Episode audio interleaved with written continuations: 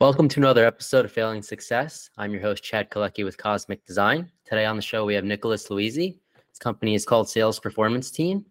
And what they do is they help increase your sales and build your sales teams. So, Nicholas, thanks for being on the show today. Chad, thank you so much for having me. A lot of respect for all the work you're doing and love your audience.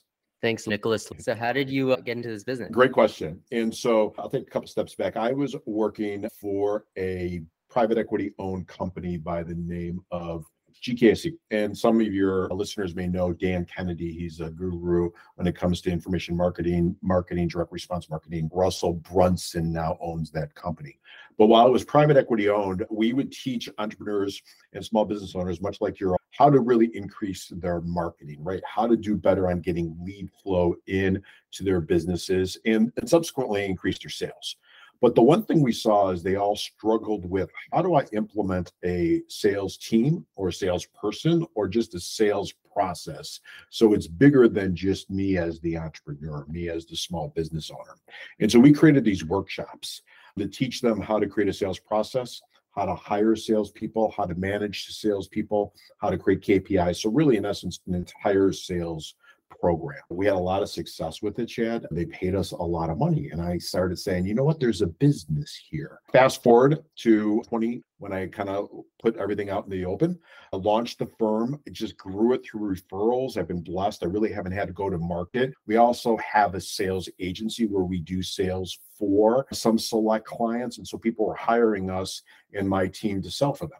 So it's just been a roller coaster and whirlwind over the past three to four years. And it really kind of came from the demand of small businesses that we worked with. We worked with about eight to 10,000 small businesses, and sales teams were always something that they struggled. So, how many years have you had this business now?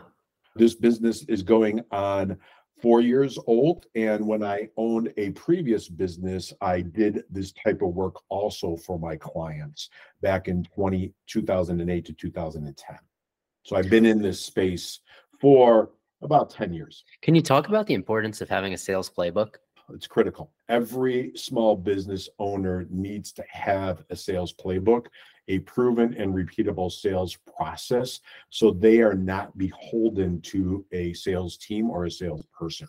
If they're thinking about exiting their business, the potential buyer knows that you have SOPs and processes in place in the sales playbook. Not only will you increase your valuation, but it will put the potential owners at ease. So it's mission critical. Most entrepreneurs kind of just do it and they do it intuitively. And so we have to sit down with them and translate what's in their minds and things that they intuitively know about the sales process and map it out. And then we train their sales team to implement it. So it's mission critical. Want to grow? It's the most important thing you could do in your business besides getting your lead generation down. That's step number one is lead generation, then kind of putting a proven and repeatable sales process in. That's step two. And the other thing that we found with the research that we did in private equity, when we looked at small to mid sized businesses, there was one common denominator to get them above a million dollars in sales. And that one common denominator is having a salesperson at the very least, if not a sales team in place. So if your audience wants to scale above a million, which everybody does, right? That kind of is our benchmark put a sales team in, but you can't put them in. You need to set them up for success.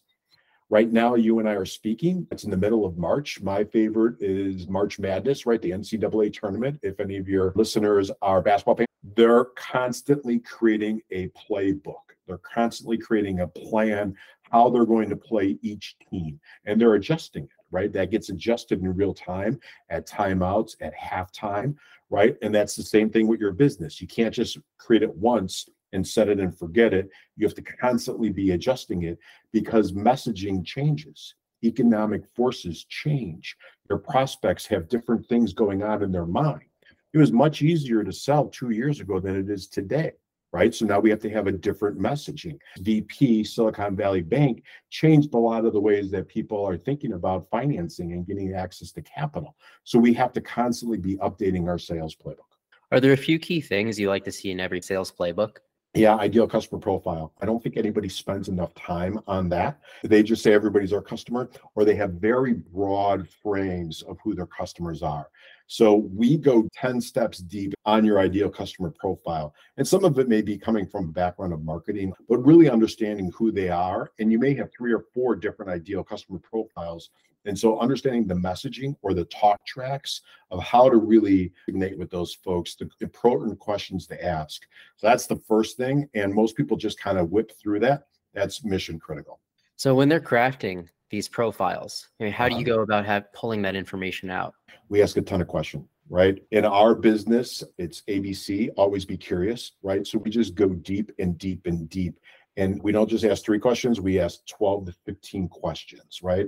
And so it's really trying to understand who their audience is, what they listen to. Are they fans of this podcast? Are they fans of Joe Rogan's podcast or various other podcasts, right? So we go deep where are they hanging out? What do they do? How do they speak? What languages do they talk? Do they talk the language of finance in their business? Do they talk the language of operations in their business? So we go deep deep deep as deep as we possibly can. And i think that's one of the things that we that sets us apart from others. Well i think it's a good point that if you get very specific with who your customer is well now you can sell them something.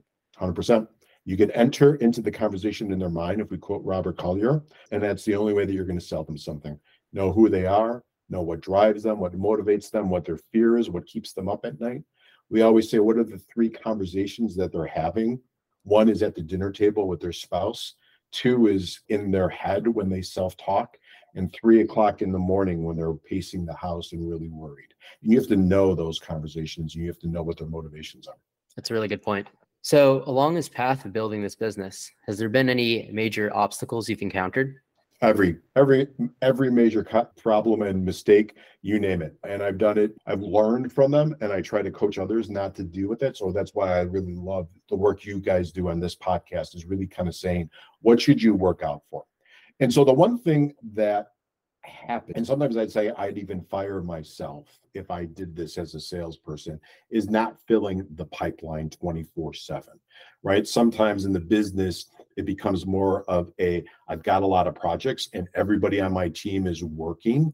And therefore, I forget to constantly fill the pipeline, constantly doing things like this, i.e., being on podcasts, sending out emails, going out and meeting with people if it's a networking type of business, but doing something, if not many things, every day to constantly keep things full.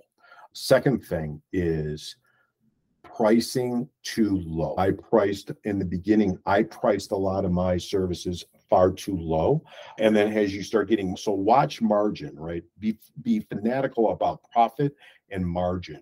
And I think also those customers that pay the higher rate are much easier to deal with, right? The old analogy is the $5,000 customer asks for 15,000 questions, guarantees. The $50,000 customer just asks, where do I send the check, right?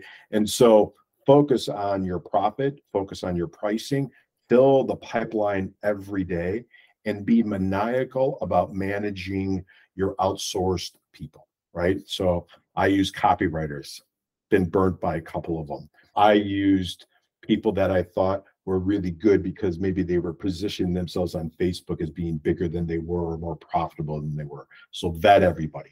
You know, I think a big mistake that you see a lot of entrepreneurs make is they focus too much on their top line numbers and not the bottom line. Amen, Chad. Amen. What do they say? Revenue is for your vanity, profits for your sanity. There you go. So focus on profit. I can't say it enough, and I think you articulated it so well. It sounds like you've done that. You start focusing on those high dollar clients. You maybe there's less of them, but guess what? You probably have more free time, and you make same amount, if not more money. It's just more enjoyable. It really is. I mean, I did this back when I owned my advertising agency and marketing. Was too quick to cut price or just to get the sale, and it became exhausting. And I actually brought a partner in to focus on the profitability and the systems and the processes and all that because he was more operational thoughtful and I was more of front door. And the business changed on a dime when we started focusing on profit. And it's freeing to walk away from clients that don't want to pay you what you're worth. I know it's scary, especially if some of your business uh, listeners are just starting out or they just need every nickel, but you have to get above that. The messages you send out into the universe is I am worthy of these high prices you could provide more value, you could provide more service, you get them more results by doing that. Do you recommend they do that from day one, or is that after they've kind of got into a certain level? That's a great question, Chad. It's a really good question. I think you said it at I think you said it at day one, and that sends out the message to the marketplace that I'm not for everybody, right? Tiffany is Tiffany. Louis Vuitton is Louis Vuitton.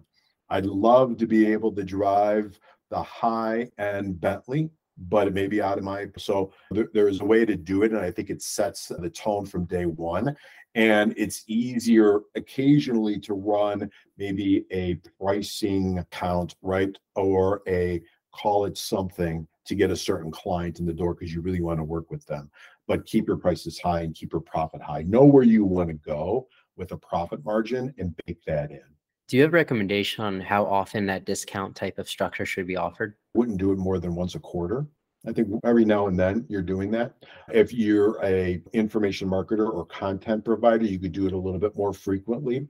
So I just think it's what's the ebb and flow of your business? What's the ebb and flow of your cash book, uh, cash flow? And maybe sometimes every now and then you have to run a sale, right? It's not uncommon to have post seasonal sales in retail. So just look at your business and treat your customer's business that way too. Know when their ebbs and flows are. If you're selling B2B, do they have downsides?